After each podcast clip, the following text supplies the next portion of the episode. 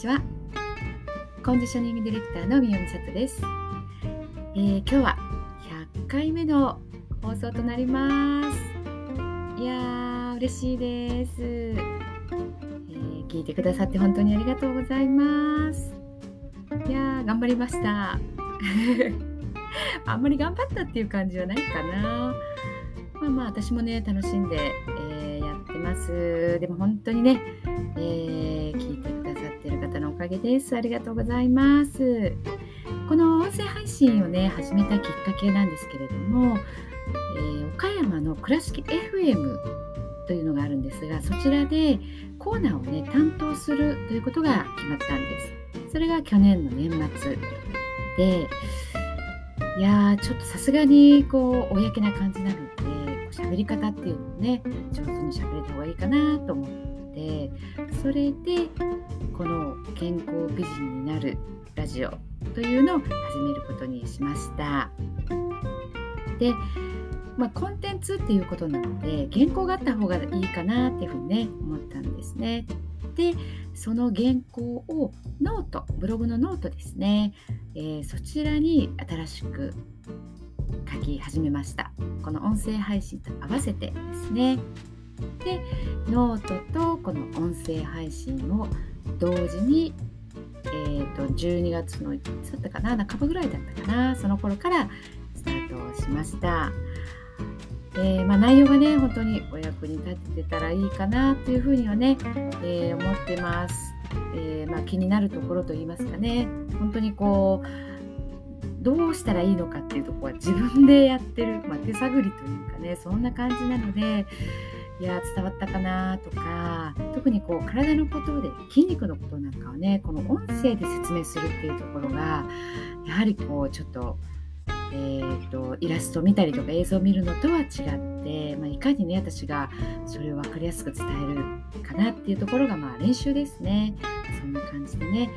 て本当にこう自分自身のねあの練習になってるなっていうふうにね思っています。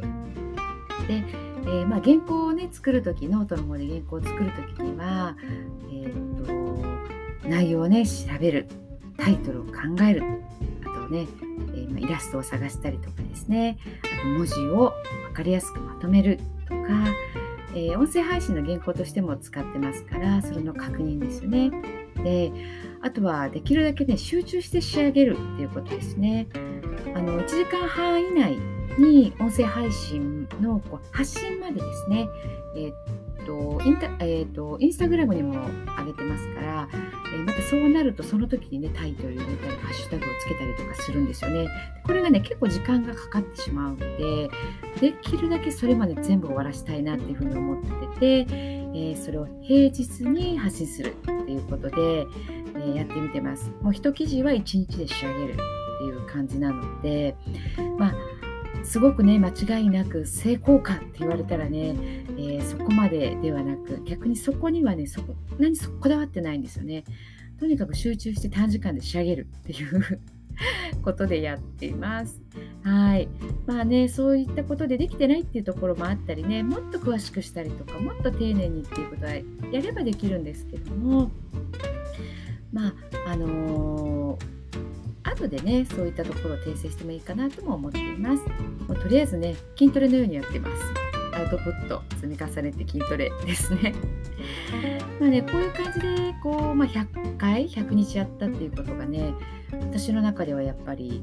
ちょっと変わったなっていうことがあります。それは、えー、話をする時にねもう以前だったらねだらだらだらだらこう脱線しながら喋ってえところで何の話だっけ？みたいなねあのそういうことが多かったんですがそういうところをちょっとずつ変えることができるようになったかな身につくようになったかなっていうふうに思います。はい、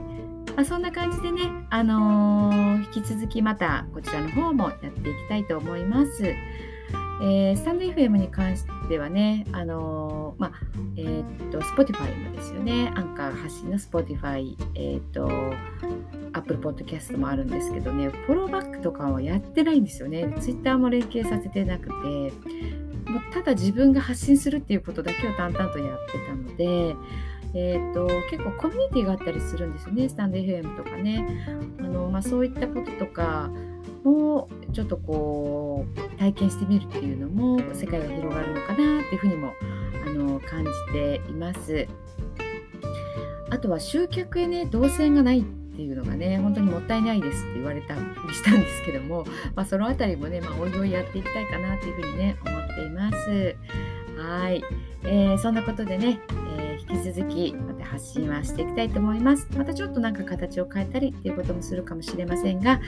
引き続き健康美人になるノートをごひいきにしていただけたら嬉しいです。今後ともどうぞよろしくお願いいたします。はい、では聞いていただきありがとうございました。